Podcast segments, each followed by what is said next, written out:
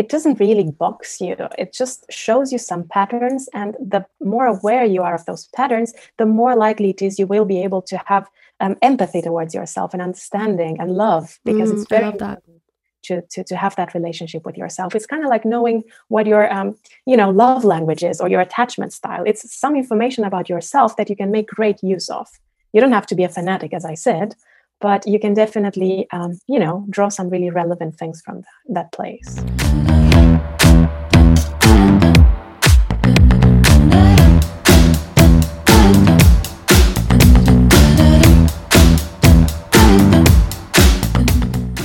So let's talk about each letter and what mm-hmm. each letter means, and then we can get into the temperaments of each group. Sure. Okay, so um, a basic overview of the letters. Uh, we've got E or I, extrovert or introvert. And contrary to what it means in our society, because it's a bit different, cognitive extroversion or extroversion means that you're more likely to um, identify yourself with the object, with the outside. So it could be people, it could be situations, it could be concrete objects, but you're more likely to project your mental energy onto that. Whereas introversion means you're more likely to separate yourself from the outside, from the environment, and focus your attention on what's going on inside of you rather than outside of you. Mm-hmm. So it's more of a preference about where your energy flows. Of course, we find correlations that a lot of the times extroverts are indeed more talkative and outgoing, but it's not always the case. And that's important to understand when talking about this. Right. Um, oh, question. Then we've got, Sorry. Mm-hmm. Uh, does it does it have anything to do with how you recharge, being extrovert or introvert? Yes, to some extent, extroverts are more likely to draw energy from the outside world, interacting with people, doing new things, uh, getting out there and experiencing something. Whereas introverts are more likely to get energy from their inner mm-hmm. world. So that could mean spending time alone or just kind of withdrawing, even when they're with, with other people, but withdrawing into themselves mm-hmm. to, to, to kind of like recharge. Yeah. Mm-hmm. That's also um, a facet of this. Right. Okay. Um, then we've got N or S. N stands for intuition and S for sensing. So, as I said at the beginning, um, intuition is more about focusing on the abstract, focusing on ideas and concepts and dealing with those things um, over dealing with concrete practical things or realistic things. Whereas sensing is more about reacting to the environment, dealing with facts, dealing with concrete information, with practical things, being more realistic, more down to earth. Right. Um, then we've got thinking and feeling, so T or F. Uh, thinking means that when you're making decisions as a thinker, you're more likely to prioritize objective things, logical things. Whereas feeling means that when you make decisions, you're more likely to prioritize um, subjective things like feelings and values and social aspects and so on. And then we've got J or P, judging or perceiving.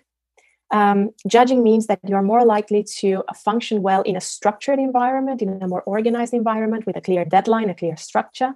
Um, where and you're more likely to prefer deciding before just observing whereas perceiving means that you function better in a more flexible perhaps even spontaneous mm-hmm. environment but this is just a general definition things can be more detailed than that right. if we look at it. it's like you types. can be a j and you can still show spontaneity you can still of like course. you know do things go with the yeah. flow but m- yeah. most of the time you would prefer to have an mm-hmm. organized detailed plan rather than just yeah. like you know going with the flow yeah, and a misconception a lot of people have in the MBTI community online is that being a perceiver means that you're disorganized and well, lazy. No. and lazy, exactly. But that's not true because I know so many perceivers who are actually very organized because yeah. they train their this skill in themselves. They train to be disciplined. Yeah, and this is why I just think it's so important to take this test and learn about your personality type because when you learn that, you naturally tend to be a little bit more um, unorganized than, let's say, someone who is a high J, then you kind of keep an eye on that. You kind of see where like your weakness comes from, and you're like, oh, I'm going to wake up and create a list of tasks that I have to get done today because I know if I don't, I just get distracted and busy with my day and forget where the time went. And then it's evening and you're like, oh, I didn't do any of the stuff that I had to do, you know? Mm-hmm. So it's like in that way you can help yourself evolve when you know your weaknesses and you have an eye on them. Exactly. Um, but something that kind of like rubs people the wrong way when it comes to these uh, personality type tests is that, um, and this is a big criticism of um, Myers Briggs test, is that mm-hmm. people say, well, I don't want to take the test because I don't want to know what my type is. Um, because that puts me in a box. That dictates to me what things I'm not good at and what things I'm naturally just, you know, not mm-hmm. developed in. Mm-hmm. And that restricts me to express myself freely. And I don't like that. Um, have you mm-hmm. ever like had that criticism? Have you ever heard someone say something like that? yes, a lot of times. Yeah, especially in real life. Mm-hmm. And um, what I said was, well, it doesn't really box you. It just shows you some patterns, and the more aware you are of those patterns, the more likely it is you will be able to have um, empathy towards yourself and understanding and love, because mm, it's very important to, to, to have that relationship with yourself. It's kind of like knowing what your um, you know love language is or your attachment style. It's some information about yourself that you can make great use of. You don't have to be a fanatic, as I said, but you can definitely um, you know draw some really relevant things from that, that place. Yeah i love how you said you can have more empathy for yourself because it's like a lot of times you you you have that pattern. Again as you mentioned you have that pattern in your behavior where you constantly behave a certain time a certain way.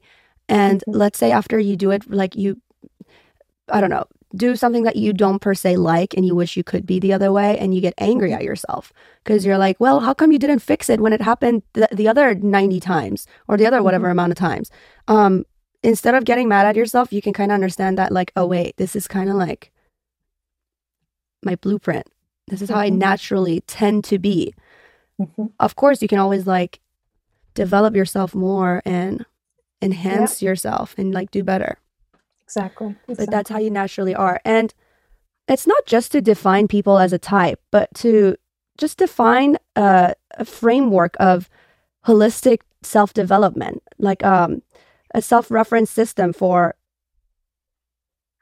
mm-hmm. just like a really good frame um, exactly. for you to start yeah. developing yourself. Mm-hmm. It's like, wouldn't also, you? Mm-hmm. Go ahead sorry. Um, i was going to say that because i said about empathy towards yourself mm-hmm. it also gives you empathy towards others because you realize that mm-hmm. they're not acting like this to make me mad they're acting like this because they think of it differently. Right. Yeah 100% like i've had so many friends that i always thought to myself if i didn't know about this whole personality type i would not i would stop being friends with them. Because you because instead of taking things personally um, you start understanding that like no it's not it has nothing to do with them it's like this is just how this person functions. Mm-hmm. Exactly. Move with the rhythm. Shake it up, stop when the clock hits 13. You've been working, but you're flirting with the weekend. You can freak out.